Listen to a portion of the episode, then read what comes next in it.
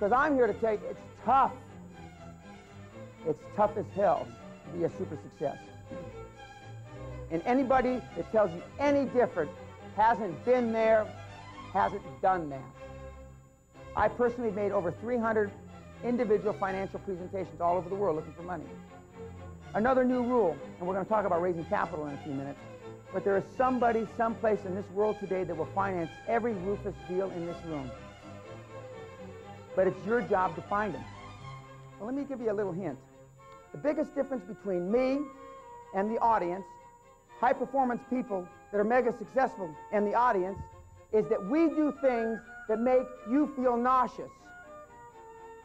We do things that make you feel uncomfortable. We do things that give you high anxiety. I.e., this is the Quantum Leap barf bag.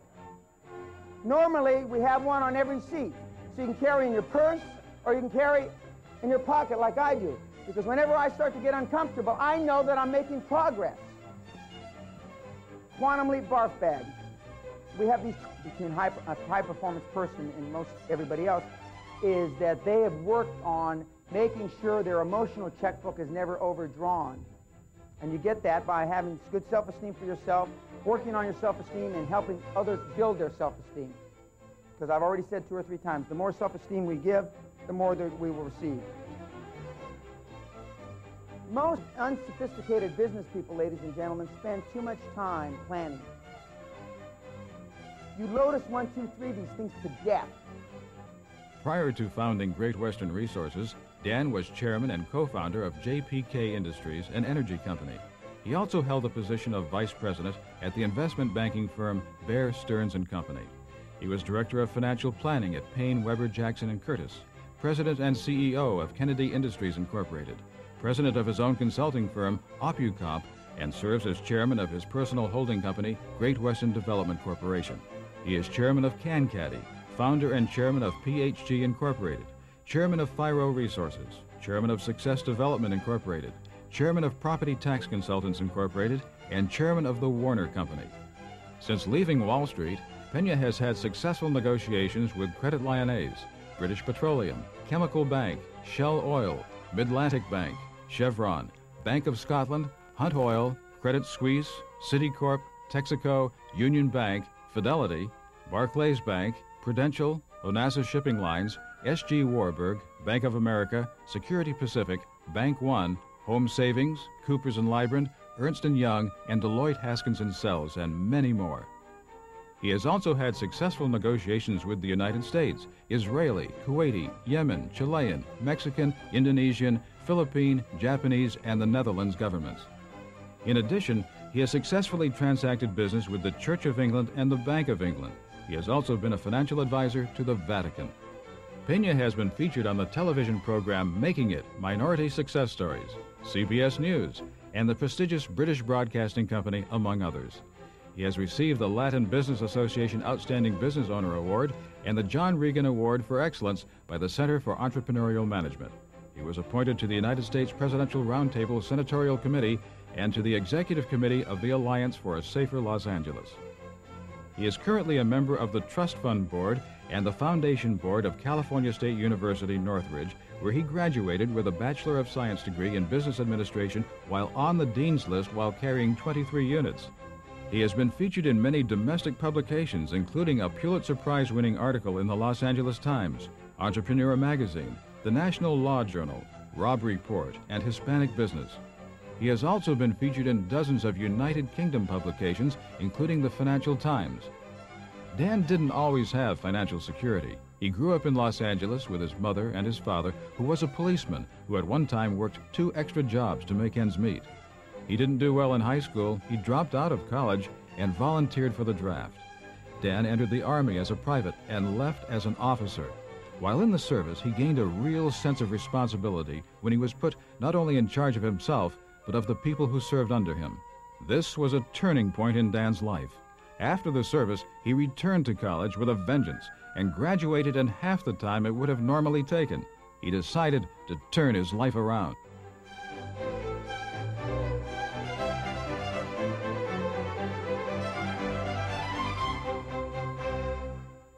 What we're going to talk today about is raising capital. Now, how many of you are in businesses that have 1 to 5 employees? Raise your hand. Okay, how many of you don't have a business and you're the only employee, or you got no employees? Okay, 5 to 10 employees. Okay, nobody. Okay, now, what I'm going to talk about for the next 90 minutes is germane whether you have no employees or 1,000 employees. Most of what I'm going to talk about I learned when I had no employees. The first year that I was in business by myself, I did $50,540,000 in business. I had one employee, and he's standing up here in a three-piece suit. Now, I had no money. And so some of the things that I developed the hard way, trial and error. How many of you have made a financial presentation to some sort of financial institution looking for money in the last 12 months? Okay, in the last 1 month, in the last week. Okay, this morning. Well, a couple of you pitched me this morning, so I mean, I'm about like a financial institution, so. Well, that's not enough, ladies and gentlemen. I've made over 300 one-on-one financial presentations on 5 continents. I've been turned down more than this room cumulatively for money. But as I alluded to yesterday, somewhere, someplace, there is a doofus financial institution, and I've heard some funky deals in this group. You have got, not weirder than I've ever heard, but you've got some weird deals in this group. But as weird as they are, you can find somebody to give you money. How many of you live in a community that they've opened up a new bank in the last 6 months? A new branch of a bank, okay? Why do they open up a new branch? Why does B of A or Bank of Georgia, why do they do that? Do you realize when a bank opens up a new branch, that branch has no customers? Do you realize when I looked for money years ago, I would drive up in my car, I would wait till 9 o'clock rolled around, and I would be the first person through the door. And you realize every new bank that I ever went to, every branch that I went to, I got money out of. By definition, ladies and gentlemen, they have no customers. When Johnny Carson, the former host of The Tonight Show, opened up his bank in Beverly Hills, I was the first customer on the books. I rolled up in my limousine. By this time I had a limousine. My chauffeur woke me up at 9 o'clock and said, "Boss, it's open." I went in there, and a guy named Mark Stasinis, who was the vice president general manager, made me a loan. I was the only person in the bank until about 10:45. Between 9 and 10:45, not one human being walked through those doors. By definition, every single one of you live in a neighborhood or in an area where they've opened up a branch of a bank, whether it's a new bank or an old bank. New banks are even better. By definition, they have no customers. Am I the only human being in the United States that knows this? I think not. Every single human being in this room can go to the branch of a bank that's just opened up and get money. They have no customers. They've got money. I just recently, with one of my partners, you going to a branch bank right now, Doc? I just went through 9 financial presentations in Fresno, California. And Fresno's not such a great place to be, but I happen to be chairman of a company, the Warner Company there. It's the oldest jewelry chain in the state of California, founded in 1867. And I've got a partner named Casey Stevenson, who's a graduate of all the seminars, been to the castle, and helped them get quite rich. And we went through 9 presentations. We interview banks. One of the things that you do is you interview banks. You don't go in there on your knees like most of you. Could you give me some money, please? That's how most of you go in the bank. Some of you crawl in on your belly, and you wonder why the banks won't give you any money. Well, we went through 9 presentations, and I was trying to prove a point, because we're trying to buy several chains, jewelry chains across the country, and I can't go to all the presentations. I don't have time. I'm the chairman of 10 companies. So I wanted to prove a point to my partner, so we had 9 presentations in two days. Every single bank, major bank that came in to talk to us, we told them we were interviewing them. We are changing from Wells Fargo Bank, because the 90s are all about service, and right now we have what's called a deposit relationship with our bank. We deposit money in, they give us nothing back. Sometimes they give us interest. That's the kind of banking relationship most of you in this room have. Every single one of the 9 major banks told us the same thing. We are flush with cash. In this century, we have never had more money chasing fewer deals. Exactly those words. Ladies and gentlemen, the banking industry is flush with cash. You may not have been able to extract any, probably because you haven't asked. If you are not making at least 2 financial presentations a week, you are pissing into a hurricane. Not the wind, a hurricane. 2. I talk to 2 or 3 bankers a week, whether I need to or not, just to keep in practice. Okay. Second thing, if you are asking money for a project that you need today, you are wasting your time. You interview banks for future financial representation, not today. There's 4 or 5 of you that have talked to me that you need money like you need blood in your veins. It may be too late. You don't go to a bank or a financial institution looking for money the day you need it. You say, we are going to go through an interviewing process and we're going to find the best bank that makes the best fit, chemistry, etc., etc. What you're really doing is you're going to keep talking to banks until you find one that will give you the money, whether there's any chemistry or not. We have been taught historically, through conventional wisdom, that bankers, lawyers, etc., are taboo. My parents would no more negotiate or try to negotiate an interest rate on a mortgage than they would to jump off of a tall building. It's just not in them. Some of you are from that same vintage, not in years, but in mentality. The financial institutions today, it is a cutthroat business. Bankers will drive across the country. We called a banker the day before yesterday, and I can only be in Fresno this coming Tuesday. And we found a deal. That's after we went through the interviewing process, we found 4 of the 9 banks loved us. 2 of the 9 banks hated us. 2 of the 9 banks were mediocre.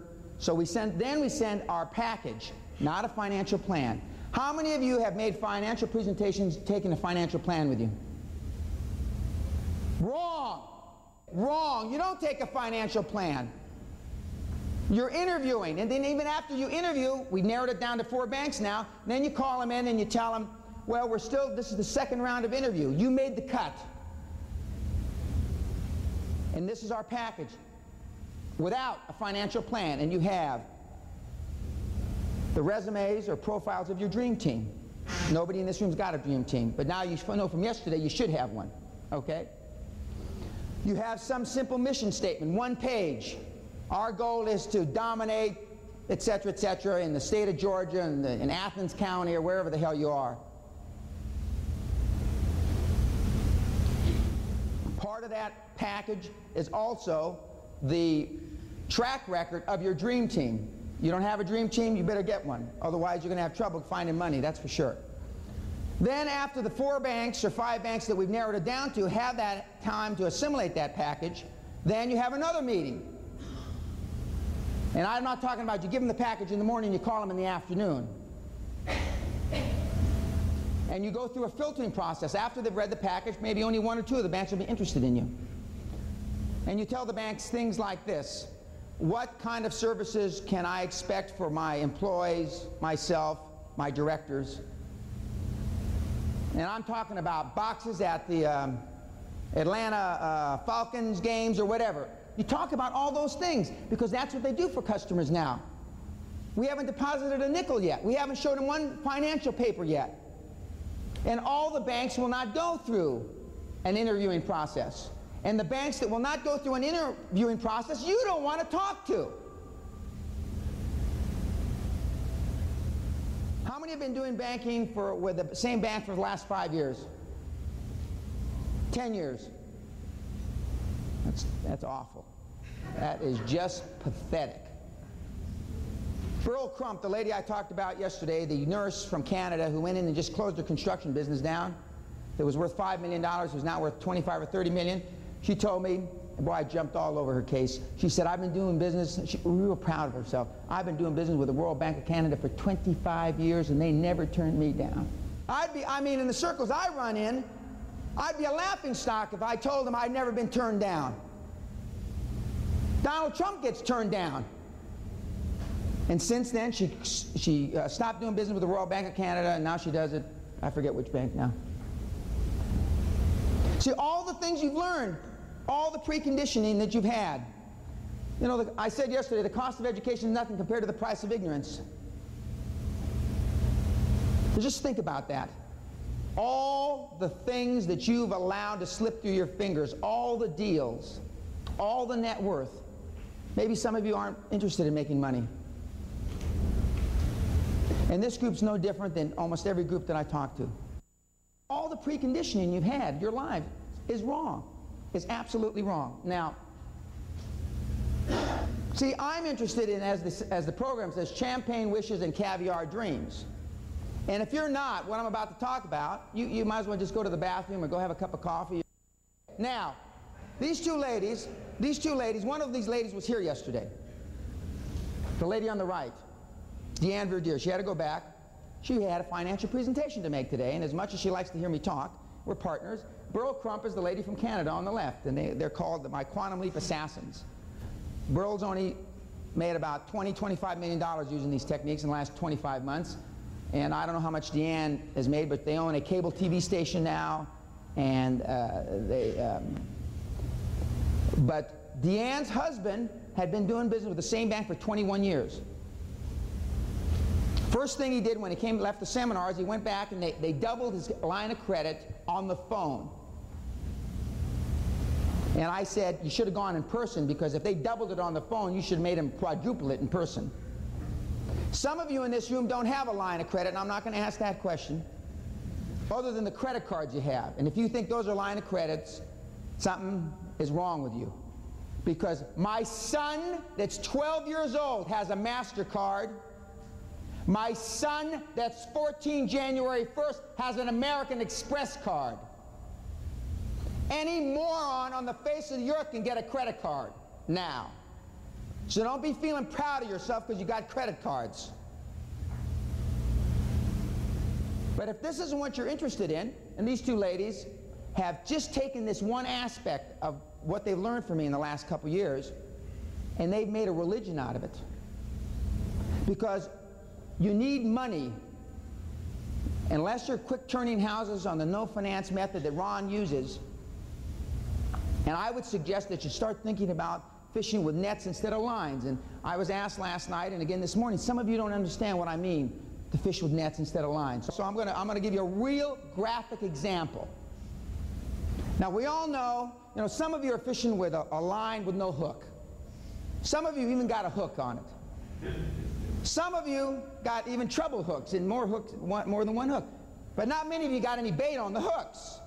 And I know maybe you're fly fishermen, or you know the deal, and you don't need bait. What I'm talking about is we're setting up a net across the river. And we're not letting any fish through. We're scooping every son of a gun out. For example, some of you buy houses one at a time. One of the most successful guys, or the most successful guy of the Lybrand real estate deal that I talked to a year ago in Orlando, he made 20, 30, 40, 50 offers a week. Most of you are afraid, if that's what you do, to make 20, 30, 40, 50 offers a week, because you may get them accepted, and then what are you going to do? I asked him, is there any reason you couldn't make 200 offers a week? He said, well, I'd have to get some more employees, but probably not. Some of you have never made an offer on a house. Some of you have attended these seminars and will continue to attend the seminars and continue to buy the products, and you never understand the products well enough to accept the fact that you've got to go out and take action. You can go to seminars from now until you die, until maggots are eating your eyes out. And unless you take action, history with me doing these seminars is 21 days. Actually, it's 21 hours. If you don't do something 21 hours from today, in other words, within the first day, you're never going to do anything. Never. These two ladies have changed the way they live. Maybe that's not important to some of you. That's Deanne Verdier before she started calling on financial institutions. That's a little piece of crap Mayada. This is Deanne Verdier now. That's her new home, her mansion, and that's her whatever the 100 grand or whatever that Mercedes costs. And on the license plate of this Mercedes says Quantum Leap. And then I borrowed it in my rolls now. I have Quantum Leap, QTM LEP, or LEAP, excuse me. Now, this is before she came to Georgia, or when she lived in Georgia. She looked happy. Happy and poor. Wait a minute, see? She looked happy and poor there. And then she started calling on banks. Looks kind of sultry in there, doesn't she? Be all right. I can live that way. So just think about when we go through these. You too. I'm sorry that she couldn't stay. Now, if you think that you're going to learn how to raise money by buying stuff like this, this is another for $69. And I think that's from Entrepreneur Magazine, I think. I have got a bridge to sell you in London. First of all, the people that write these courses on this have never raised any money. I've raised over $1 billion when you couldn't raise money. So what I'm about to talk about works. I raised it in the energy industry when oil went from $40 a barrel to $8 a barrel. You couldn't borrow money then. You think banks wanted to finance energy deals? You were nuts. But that's why I went to Australia, I went to Santiago, Chile, I went to Buenos Aires, I went to Hong Kong, I went to Tokyo, and you're saying, I don't have money to do that, Dan. I didn't either. I flew whatever the cheapest way. I even took a boat one time, because when I figured out you get places by boat cheaper than by plane, you know what it is to take a 3-week tramp steamer to Australia? But I was willing to pay that price. I was willing to pay that price. If you're not willing to pay that price, then I would submit to you that you're wasting your time. Now, why in God's name do banks spend all this damn money on these deals? Because they're flush with cash, and you're not smart enough to get your ass off the chair and go in and get it. It's no different than if I stood on the corner outside this hotel and I asked 100 women, would you come up to my suite with me? You can bet your sweet ass somebody's going to say yes. I can't make it any more graphic than that. You don't have the money for your projects because you don't ask for it. And you don't ask for it is because you don't believe in it enough. And if you don't believe in it enough, the bank knows it and you know it, and that's why you don't ask them. Because you know what they're going to say. If you don't go in with as much enthusiasm as you're seeing me show here, the chances of you getting what you want out of a financial institution are next to zero. Most of you are dealing with your financial institution like they did in the last century. It has changed. This is almost 1996. 4 more years, we're going to be into the new century. You've seen Mr. McAllister show you all these modern things that you can do with a PC. Well, banking has changed. It's changed, ladies and gentlemen. The money's there. It's not the money you got to worry about, it's the deal. And what you're really telling me and telling yourself is you don't believe in your damn deal enough to get up off your dead ass and go and ask for the money. It's like the best-looking girl in school, you never asked her out. She never had a date. unless she was good at some extracurricular activities, and that spreads pretty quick, her reputation, that is. It's no different. I have a young man that works with me. He's the youngest mayor in the United States. His name is Mayor Fidel Vargas. He went to Harvard. When he was home, going to go to graduate school to get an MBA, he went home to Baldwin Park. It's a city of about 100,000 people. And he felt so strongly, he postponed going back and get a master's, and he ran for mayor when he was 22, and he was, when he was elected, he was 23, youngest mayor in the United States. He once owned a sports franchise. And I said, we're the five most successful sports franchises in America.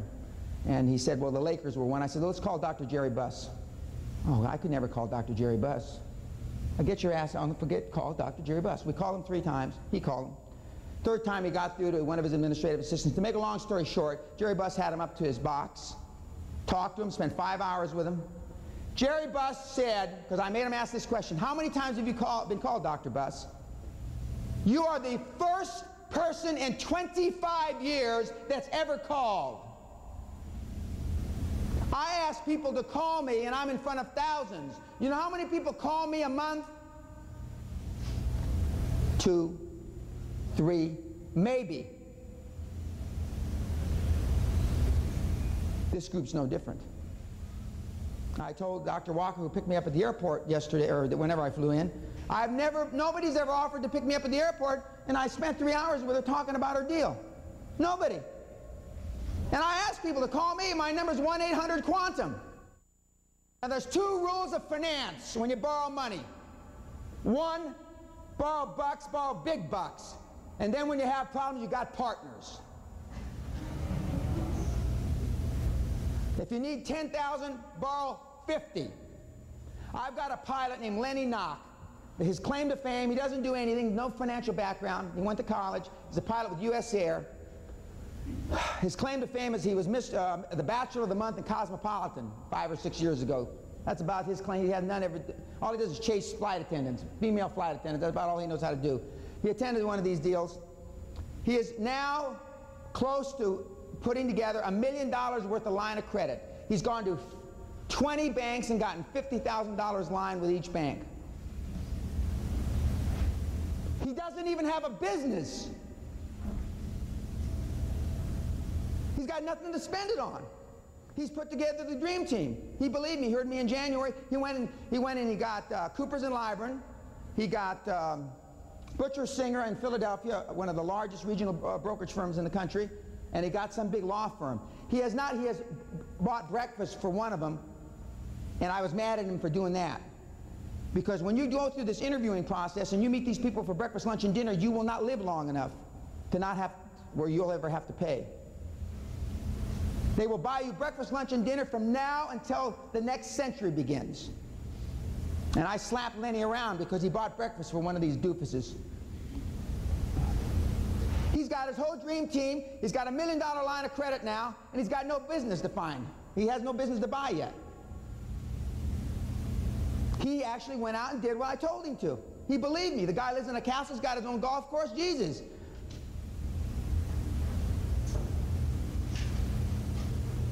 And if 1 or 3 or even 5 over prime makes a difference in your deal, the deal's too tight. There's no margin for error, and there'll be errors. If your deal doesn't pencil out, or the difference between 3 over prime and 5 over prime kills your deal, throw your deal in the trash can. Because there are going to be errors. There are going to be mistakes. You plan, God laughs. Man plans, God laughs. Well, my deal's got 17% cash on cash, Dan. The bank knows if your deal's only got 17% cash on cash, it's not going to float. Why do you think they all want additional secondary source of payment, collateral, et cetera, et cetera? Because they know your numbers aren't worth a damn. That's why. I've never seen a set of numbers that were right in 25 years. So yours aren't going to be the first. I said this yesterday. If your deal is so tight that that makes a difference, your deal's no damn good. But instead, you'll try to fix it. Well, I'll make it better, Dan. instead of turning the key even on a concept.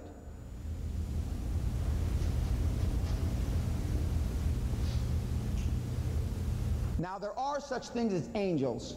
I'm considered an angel, financial angel. An angel is some old doofus that's got a lot of money that will fund a project. There are people like that around. But I already told you, when I do it, if I put up all the money, maybe I didn't tell you. Yesterday, somebody says, "Oh, how do you do business?" At the dinner last night, which was very interesting, they had some hard questions there. They had some reasonably bright people at the dinner. I was stunned. I was stunned. I was impressed. When I put up all the money as an angel, I take 85 or 95% of the deal, and I give the founder, the boss, the CEO, the chairman, 1 year to prove himself that I shouldn't throw him out on his ass. I'll say that a little slower because I can tell it didn't register with anybody. If I put up all the money, I take 85 to 95% of the deal.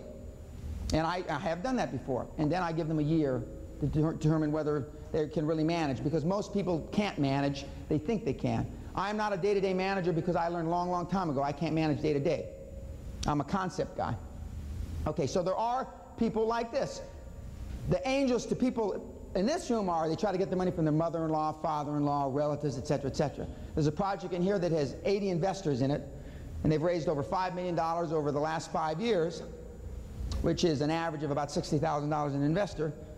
And some of those may have been forms of angels. But most of you, I would submit to you, are not going to find financial angels. And why aren't you going to find, financial angels, ladies and gentlemen? That's exactly, because you don't ask. You just don't. And why don't you ask? Because you don't believe in the deal enough, or because you don't want it badly enough. Bank mergers give states a chance to get funding pledges for small businesses. Another opportunity. When you see two banks merge, normally they have changed their whole lending philosophy to adopt either the bank A's or bank B's. That is a grandiose opportunity for people like you to go in and get funding. Recently, there was a merger of two women banks in Southern California. I told the ladies that I happened to be talking to that week, ladies, how many? I was in front of a group of women, and if you can imagine this, National Association of Women Business Owners, NABO, has been sponsor for my seminars. It's hard to believe because I'm just not a NABO kind of guy, you wouldn't think. But I told them the truth. I didn't tell them what they wanted to hear. And they wanted to know how to raise money, so they brought me in, and I told them. When banks merge, it's a tremendous opportunity. You can read in the Wall Street Journal, or what paper do they have in Atlanta? Atlanta? Constitution, okay. It's a tremendous opportunity. Just like when new bank branches open, and it's even better when a bank comes into town that's new, that hasn't been there. God almighty, you ought to sleep over with a tent out in front of their door. Two private equity funds formed to focus on lending to small businesses in the state. How many read the paper here every morning? That's where I get these things. They're not always out of the Wall Street Journal. Sometimes they're out of local papers. I mean, you ought to be, when you see this, you ought to be calling these people up. I still call them up. And if I still call them up, God almighty, what should you be doing?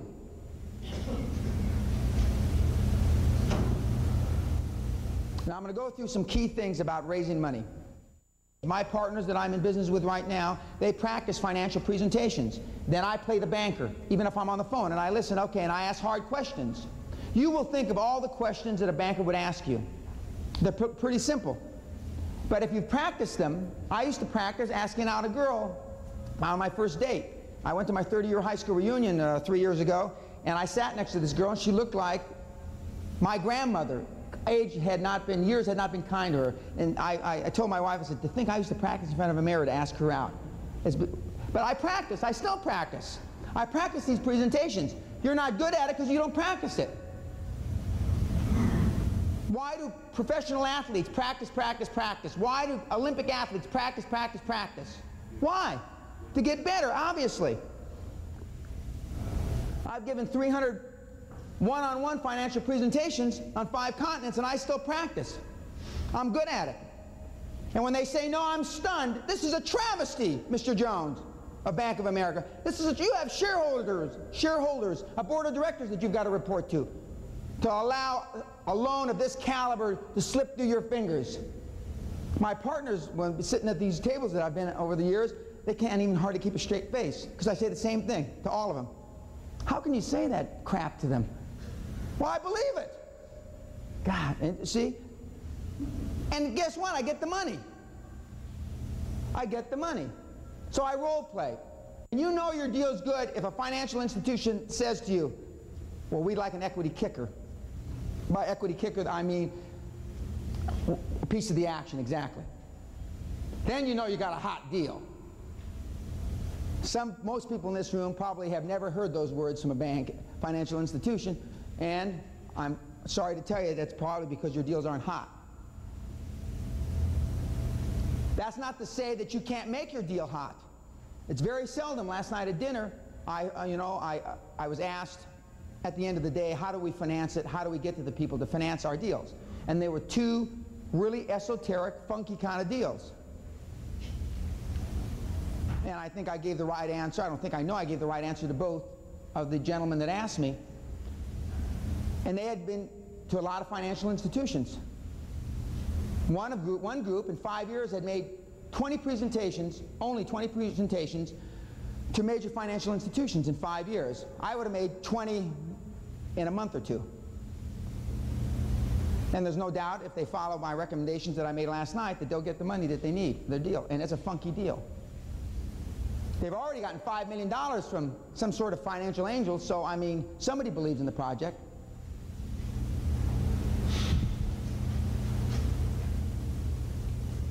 You always want to borrow more than you need.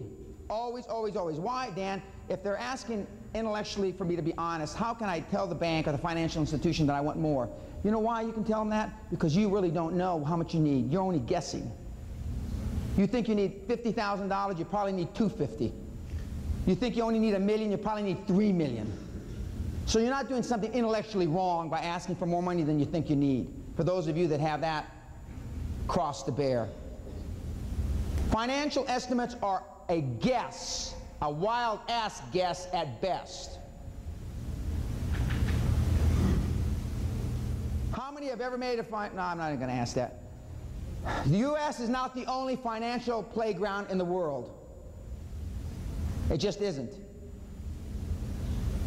For those of you that haven't looked in other markets that have projects that warrant it, and how does a project warrant going to the UK for money, or going to Mexico for money, or going for Canada?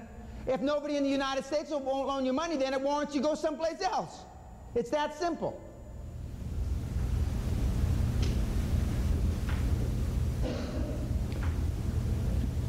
During the interviewing process, you want to develop a relationship. And if you, how many deal with banks today that are what I call pool lending, where the lending decision is made at some regional place? You know? Okay. Nobody knows. You want a banker that can make the decision himself. One of the first questions I ask in the interview is, what is the lending limit of your banking institution? When you ask that question, you will separate yourself from 99.999% of the people he's ever talked to. I've heard bankers tell me, I've never been asked that question in my entire career. What is the lending limit of your miserable, scrawny bank? Then when he starts stuttering and he starts salivating, then you say, secured and unsecured limit. Second question, what is your lending limit, you doofus banker?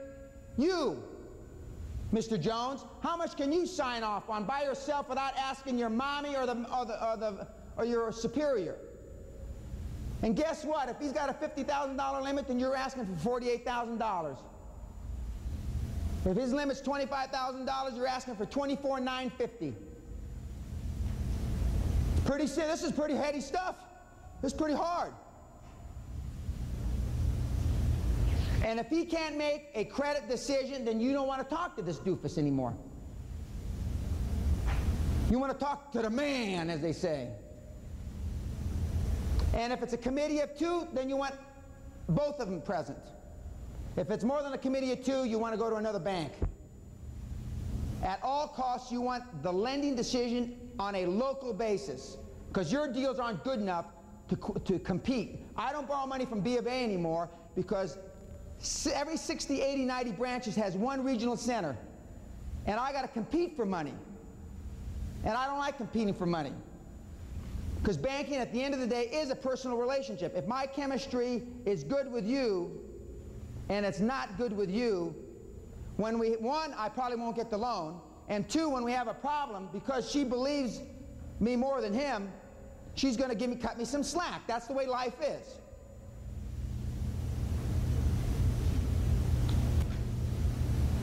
Those questions I've just said are critical to ask the financial manager, or whoever you're talking to. They're critical.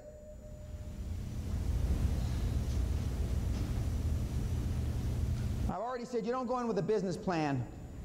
In 25 years, ladies and gentlemen, I have never written a business plan. 25 years. Never.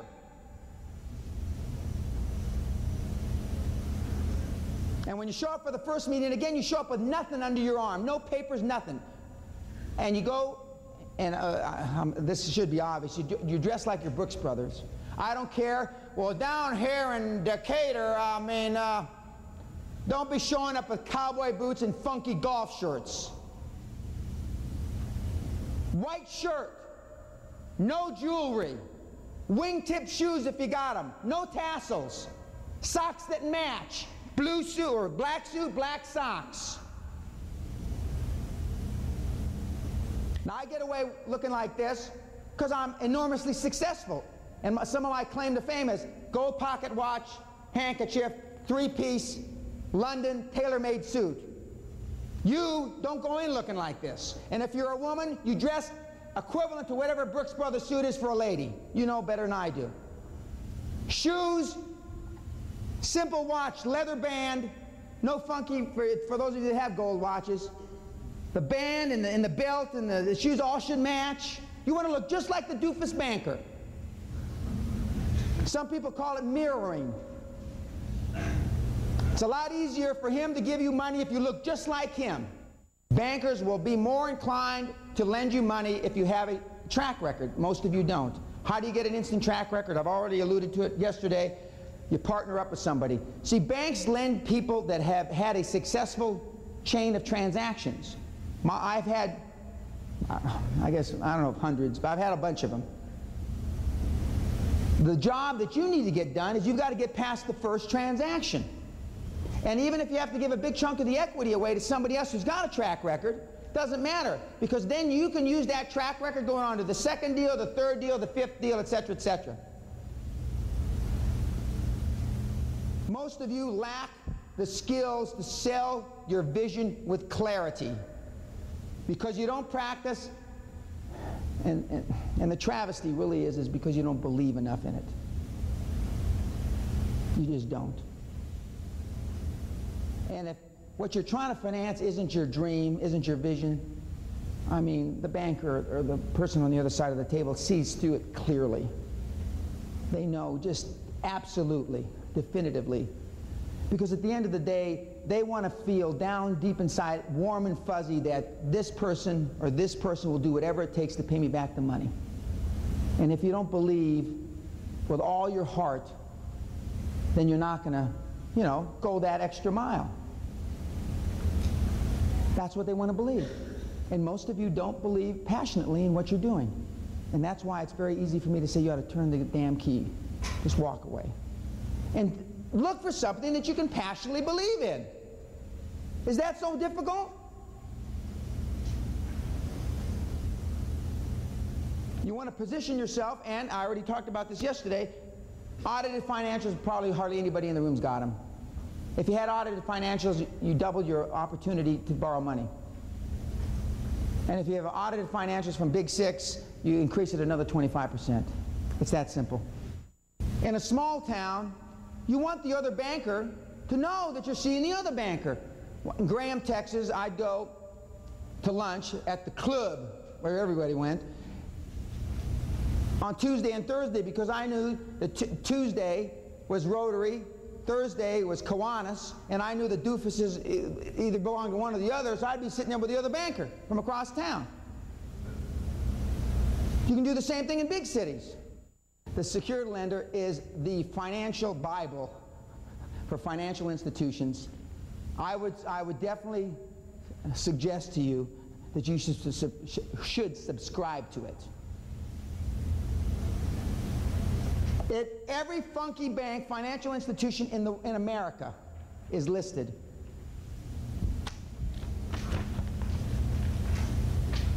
They even tell you we've got to get $15 million on the books by December 31 in certain cases. These are the kinds of things that we go through definitively at the Raising Capital seminar, but start looking in the backs of the Wall Street Journal or the local papers. There's people that are trying to lend money. They want to lend money. IRA accounts are great sources for funding, for real estate deals especially, to the extent that you're doing real estate. That's your individual retirement account. For those of you that don't know what IRA, the guy laughs. I bet you some don't.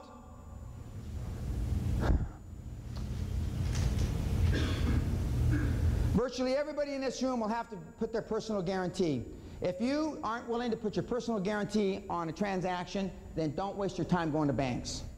I hear people all the time saying, I'm not going to sign on this deal. If this deal can't carry itself, then the hell with it. But you're really saying the hell with you. Everybody in this room, unless we got some sleepers here I haven't met, is going to have to put everything they own on the line vis-a-vis collateral. There's probably not a deal in the room that can stand on its own here. I haven't heard one yet, anyway. If you got any sleepers, make sure you see me before I leave. And if you're not willing to, and the bank on their side arguing for them, if you're not willing to put your neck on the line, then I don't want to loan you the money. Because if you don't believe in the damn thing enough, why should I? I'm not going to be there running it every day. You are. I've rolled my financial net worth 10, 12 times. I've been on my back financially, counted out dead 5 times. Now 85% of my money is in an irrevocable trust, so I can't roll it. But the other 15% I sure as hell roll. There are red flags in deals that banks look for. One, I've already alluded to whether you're willing to put your neck on the line. 2, who's in the deal with you? If it's your brother-in-law, your mother-in-law, etc., and there's no outside family interest, that can be a red flag, because the bank then feels the only way you got the initial money to begin with is because you sold your father-in-law. That is not a real good indication of strength of a deal, because everybody's in the same family. Doesn't necessarily kill a deal, but I like to see more than one last name across the page. And I don't mean for the women that use their maiden name. I don't mean it that way. Another red flag the financial institutions will look at, and contrary to what you've been told, it is not a red flag to shop a deal. That's what I'm trying to say. Contrary to what you've been told. If that were the case, I would have never been able to raise money. My TRW has been turned up more times than there are days in the decade. And whoever told you if you have more than six checks on your TRW or credit reference in a year, I mean it's a bad mark, that's crap. That may have been in the 40s, but not in the 90s.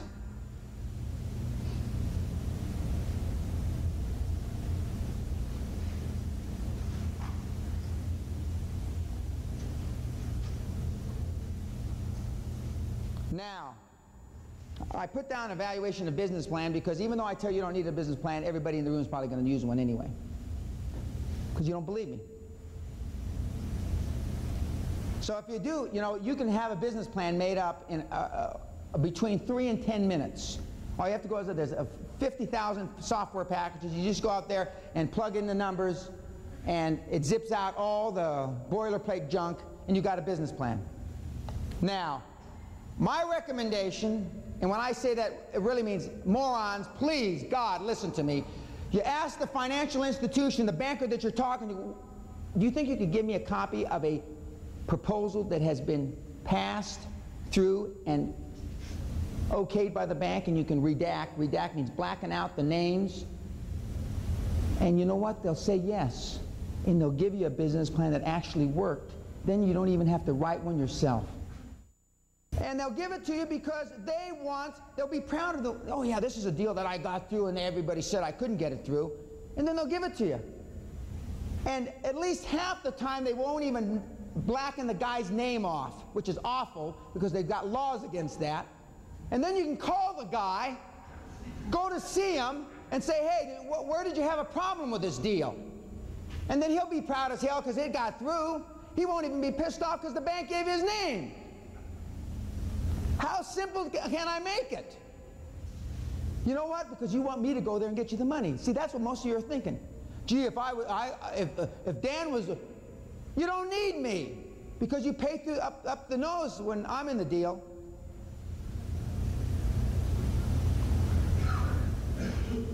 Now, we've gone through a lot of things that you have never heard before. Would the audience agree?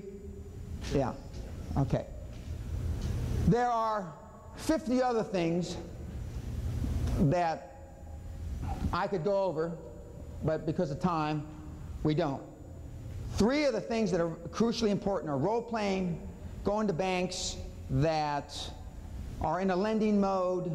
And by the way, when I call up to interview the bank, I say, may I speak to, I want to talk to the senior lending officer. And you get them on, oh, this is, now I have assistants that do this now, but when I used to do it, yeah, this is Dan Pena. Is your bank in the lending mode? I ask them flat out. I don't want to go down there and waste my time and find out the FDIC's closing them down next week. I ask them flat out, are you in a lending mode? Are you in a lending posture? You got money to lend? I jump right on their case. They ask why. I say, well, I'm interviewing banks. I'm new in town. I'm looking for a new banking relationship, a new financial relationship. I ask them that question. And another thing that's crucially important is the role playing, as I've said a couple times already. I mean, believe me, if you practice for 2 or 3 or 4 hours before you go in, you'll feel so much more at ease. I had a group, I worked with a group of young Hispanic kids. I call them the Mexican morons. They all went to Harvard, as a matter of fact. Fidel Vargas is one of them, the young mayor. And the Mexican morons, oh no, there's one William and Mary guy in there. There's 4 Mexican morons from Harvard and 1 from William and Mary. And they've all got MBAs or law degrees. And we had them role play a deal. They were going to go in and against a big insurance company. And they role played, and they showed up. They made the appointment at their lawyer's office. Another thing, for those of you, all the banks will come and see you, by the way. I'm not talking about you going there. I'm talking about them getting off their dead ass and come and see you, by the way. You're not going to the bank. Write that down. You don't go to the bank. They come and see you. And preferably, they come and see you at your accountant's office or your lawyer's office. Because you look professional. Try to act professional, like you've been doing this before. So they came to the Mexican moron's lawyer's office. Of course, one of them was a lawyer, so, I mean, they came to his offices, and they got the conference room, and they made the appointment at 7 o'clock on a Saturday morning. 7 o'clock on Saturday morning. And the guys were role-playing, and I was out of the country, and they were all phoning me all hours of the night, and they said, well, what about this question? And then they showed up for the meeting. My Mexican morons were in suits. The other side, one guy showed up in golf clothes, one guy showed up in tennis. I mean, the leverage never shifted. I wasn't there, but when I finally called on one of them on their cellular phone, they were down on Elvera Street, which is where you have Mexican restaurants are in downtown LA, drunk on margaritas about 11:30 in the morning because they had done it. They had slammed the insurance company. They were prepared. One was the hard guy. One was the easy guy, and if you have a partner and you go, one should be good cop, one should be bad cop. Oh, screw this bank. We don't want to do business with them. Bad cop, good cop. And they had slammed these guys. I was so proud of them. They were drunk on their butt. because they were, just like Dan said, now these kids, some of you said, well, they went to Harvard and they had MBAs and law degrees. They're 24, 25 years old, they're kids, babies. I don't care where you went to school, you're still a baby at 25. And they slammed this insurance company. They were so proud of themselves. It worked, it worked, it worked. It does work. So role play, practice. And again, the cost of education is nothing compared to the price of ignorance. You are getting more good stuff about raising money here than you've had in your miserable lives. I told a man outside, of all the stuff I do, and we just developed this program this year because I thought everybody knew this. Boy, was I wrong. I thought everybody knew everything that I'm talking about going to banks that just moved into town. Nobody knows it. And that's why, partially at Doug's insistence and some of our other disciples, we developed the program. It's, for the people in this room, it's easily, not taking anything away from anybody that anybody else said, it's easily the most important thing that you'll hear during this conference is how to raise money. Because virtually everybody in the group is looking for money. And it's easily the most controversial subject that you'll hear here today or yesterday, because it's perceived by you guys as the hardest, when in fact it's the easiest. Conventional wisdom, ladies and gentlemen, is almost always wrong. It's almost always wrong. The methodology that I've described here in the last 60 minutes enabled me to do the following. I say insurmountable tasks because that's what people have told me they were insurmountable. They weren't insurmountable because I did them. I got a $20 million contract with the federal government with no employees, office space, only a phone and a leased fax machine. $50 million in revenue my first year in business.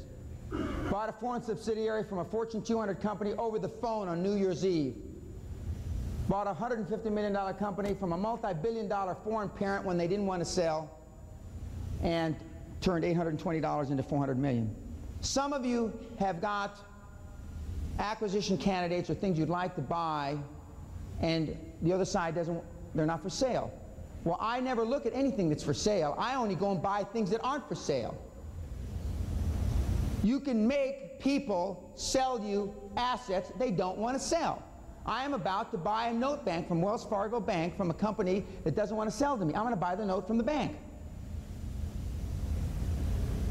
I'm going to force him to sell to me. It's the best thing for him anyway. His two sons are taking the company down the toilet. There are ways to do things that you have, that heretofore I thought everybody knew about, but virtually nobody knows about. And that's why, I don't know if I'm the most qualified guy in the country talking about it. I'm certainly one of the most qualified. I'm certainly the only one that's talking about it that's actually done it. Ross and those guys don't do these seminars. About this tall. But when he's feeling short, he stands on his wallet.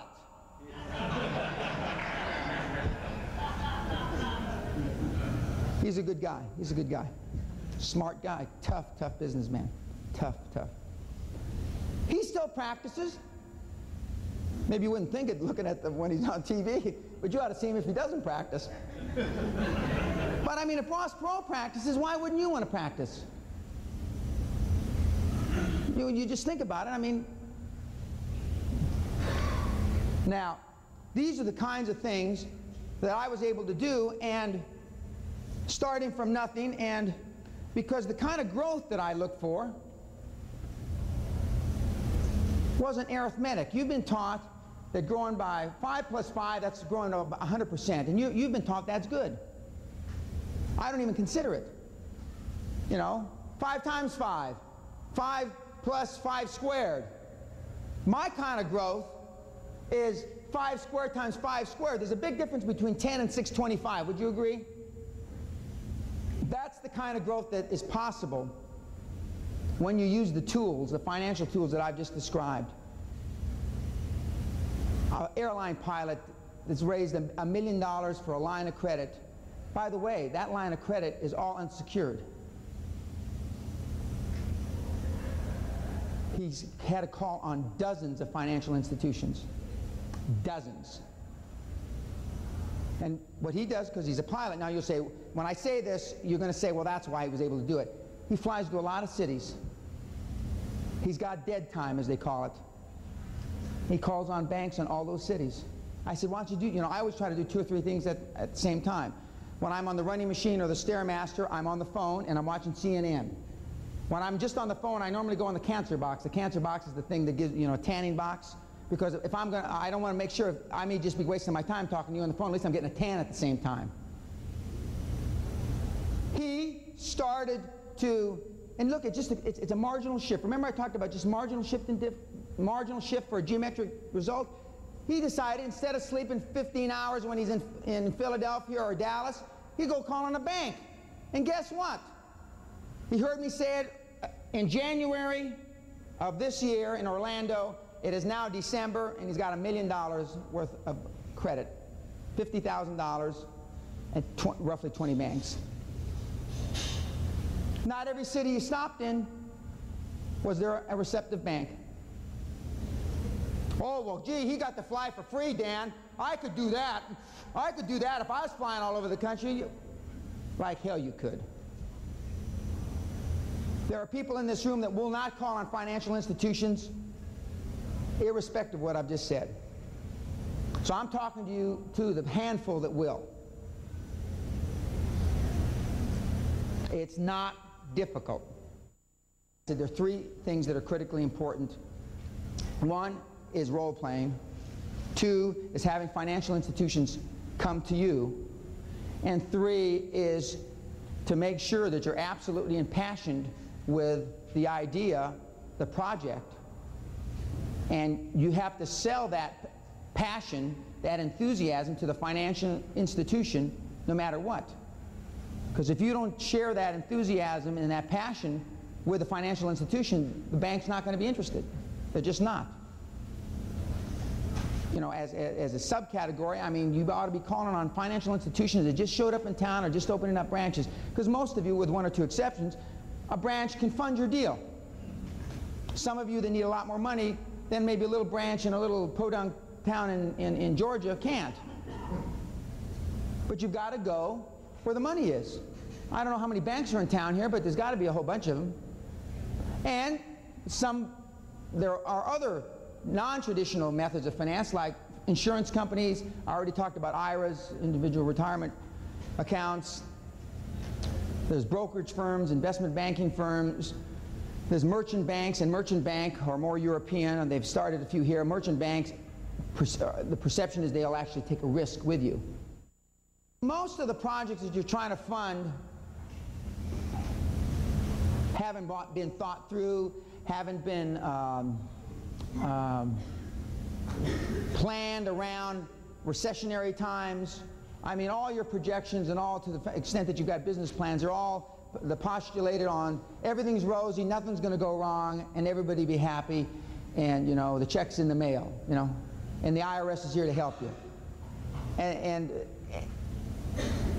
that's not what the bank wants to hear. The bank wants to hear that no matter what happens to the project, you're going to pay. I am proud to tell any banker I have never ever stiffed a bank on principle. I haven't always given them the money when they wanted it. And I tell all the guys this. I say principal, I never say interest, because there have been times in my career where there wasn't any interest to give the bank. There's not a banker in America that wouldn't kiss my backside to have a guy that's always paid his principal back. So, I mean, it goes without saying that, I mean, the deal's got to be financially viable. It's got to be financially viable. But even financially viable deals, if you're not calling on a lot of financial institutions, you're not going to get them funded. You just won't. I'll tell you what I read. Okay. I read Fortune, Forbes, Wall Street Journal, LA Times, the Financial Times in London, The Economist, which is a magazine, Unsecured Lender. There's a National Association of secured lenders, which I would get on their mailing list. There is a, I read in the back of newspapers where they, where it says business opportunities and stuff like that. I look through those all the time to see for lending opportunities. There are people in there that say, I've got $10 million to lend. Prime plus one. I mean, there's people in there, I've seen them as high as got $1 billion to lend. I call, or have called, virtually every bank that these ads that I've just shown. I have somebody call, or I call.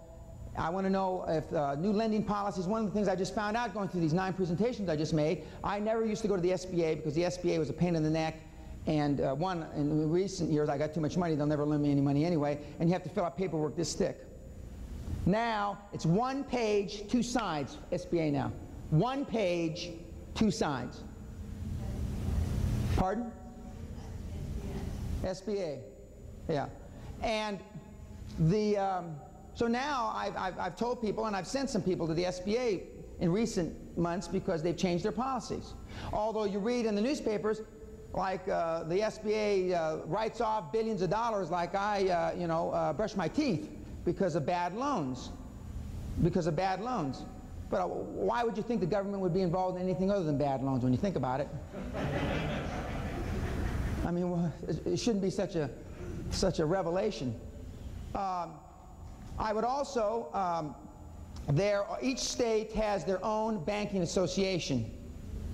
I would get on the mailing list, the Georgia State Bankers Association. And more than anything, you want to be able to show the bank. The bank will treat you better if they think you're more sophisticated. The bank will treat you better, and you know, if you come in like a doofus moron, they're going to treat you like a doofus moron. And you become more sophisticated with financial institutions by talking to a lot of them. You know, I get letters or voicemails.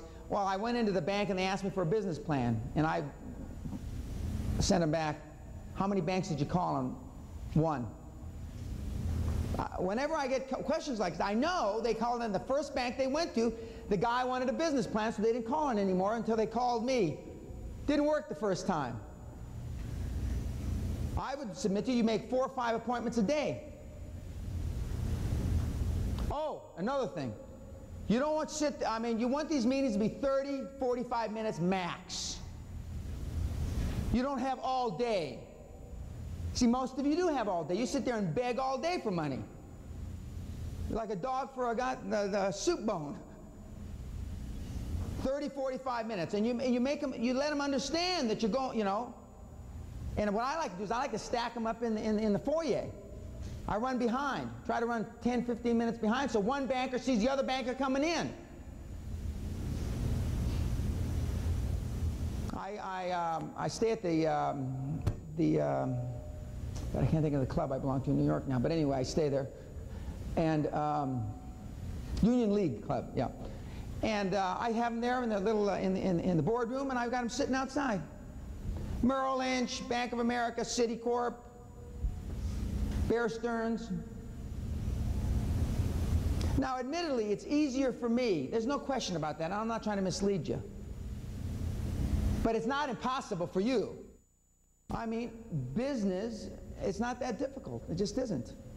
You know, it's like there's a Tyrannosaurus Rex outside. Okay, well, we better get 8 or 9 of the guys to take care of this. Like in caveman days. It's no different. It's no different. Remember what I said yesterday, absence of evidence is not evidence of absence. Just because you've never experienced it doesn't mean it doesn't happen. A lot of you, if not most of you, are scared to death, and that intellectually you understand what Dan has just said, and emotionally you can't write the check. I'm telling you, the banks are flush. They're flush with cash. This morning, as we speak right now, I have partners in Fresno, I started to say this earlier, that are meeting with a bank that they wanted me to meet with them on Tuesday. I can't be there next Tuesday, or they can't be there next Tuesday. And they said, well, can we meet tomorrow, which is today? And they said, well, Mr. Pena won't be here. I said, well, I mean, we already met Pena because we've already taken him through the interviewing process.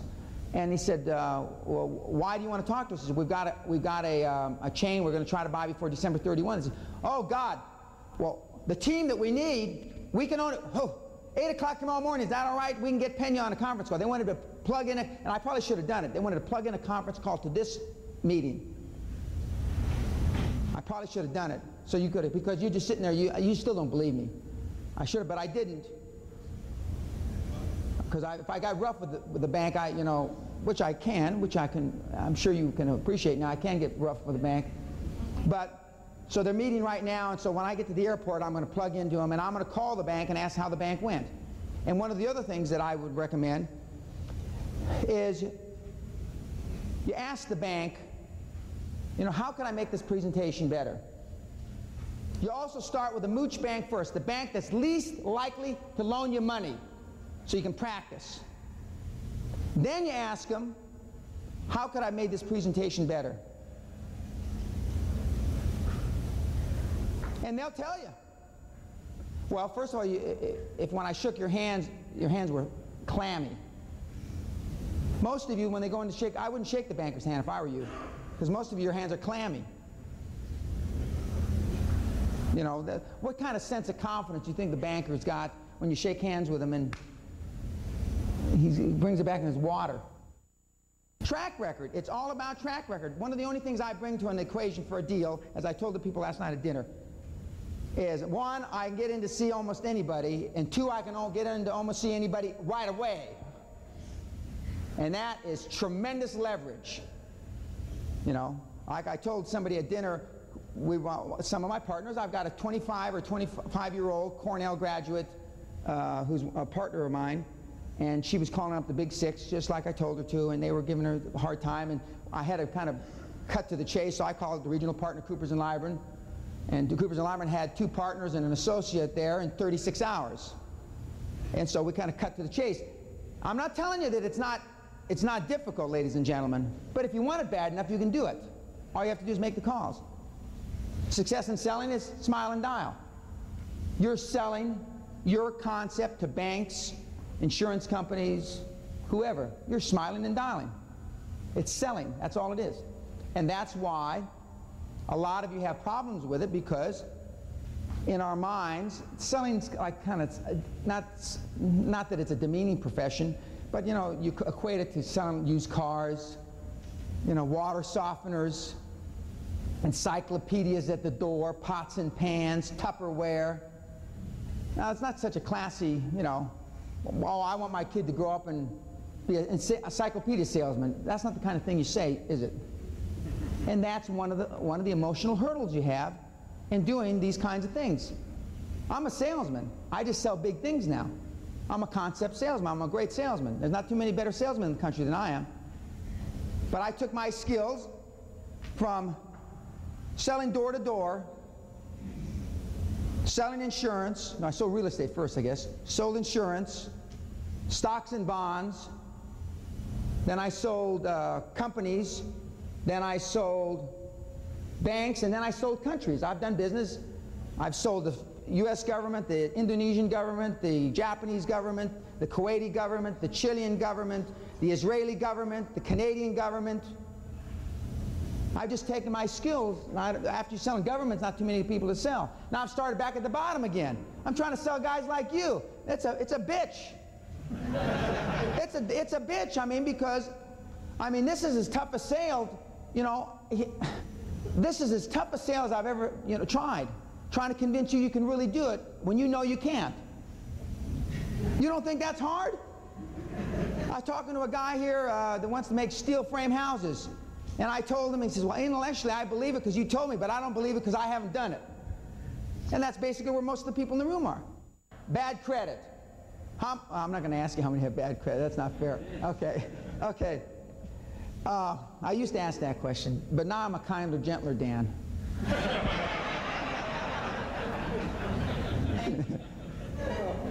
Okay. Bad credit. Then it's imperative that you partner up in joint venture with somebody that doesn't have bad credit. You're going to have to give part of the profit away, but that's all right. After you've done a deal or two with a joint venture credit as your leverage, then you can go back and you can do them on your own again. I mean, it's imperative that you partner up with somebody, bad credit. Although there are financial institutions, not in this country, that won't matter that you have bad credit. I mean, there are. I mean, you can borrow money in South Africa now. I don't care. No credit, bad credit. As long as you can walk and breathe. But I mean, not many of you will go to South Africa. You want to visualize in your mind that they're going to say yes. They're going to say yes. They're going to say yes. You, in your presentation, well, when the bank accepts this, and when we start funding it, and you want to presuppose the positive all the way through the presentation. You want to use the words like in selling insurance or selling, I mean, you want them to start getting their head nodding yes, yes. So your presentation should be based upon things that they can say yes. You're in a lending mode, aren't you? Yeah, yeah, okay. You've made loans like this before. Yeah, yeah, okay. You have the authority. Yeah, yeah, okay, I already told you I've got a $50,000 limit. You're only asking for $49.99, you know. Yeah, okay. You're comfortable with this loan. We've gone through, yeah, I see no problem. You want them to start saying yes as many times in the presentation. That's why you ask them for their business plan that they had approved prior, because they've already, they're feeling proud. They're puffed up like a show dog. You can do this. You can, if you have a dream and it's that clear in your mind, you can get money from any financial institution in this land. If your dream isn't that clear in your mind, you're going to have trouble. If you can't clarify your dream that clear in your mind, then you're trying to finance the wrong thing. And the bank will know it. If this is not a full-time job for you, furthering your dream along, then it's the wrong project. I've done this a lot of times. I've been in front of a lot of audiences, and I've seen a lot of successful people raise a lot of money. But they've always had something, maybe not a castle with a big manicured estate like I have, but it's got to be something like it. It may be a bigger house, maybe a college education for your kid, it may be something. But if it's not crystal clear in your mind, then it's not going to happen. And if it is, though, it will happen, and you'll raise a lot of money. Thank you very much.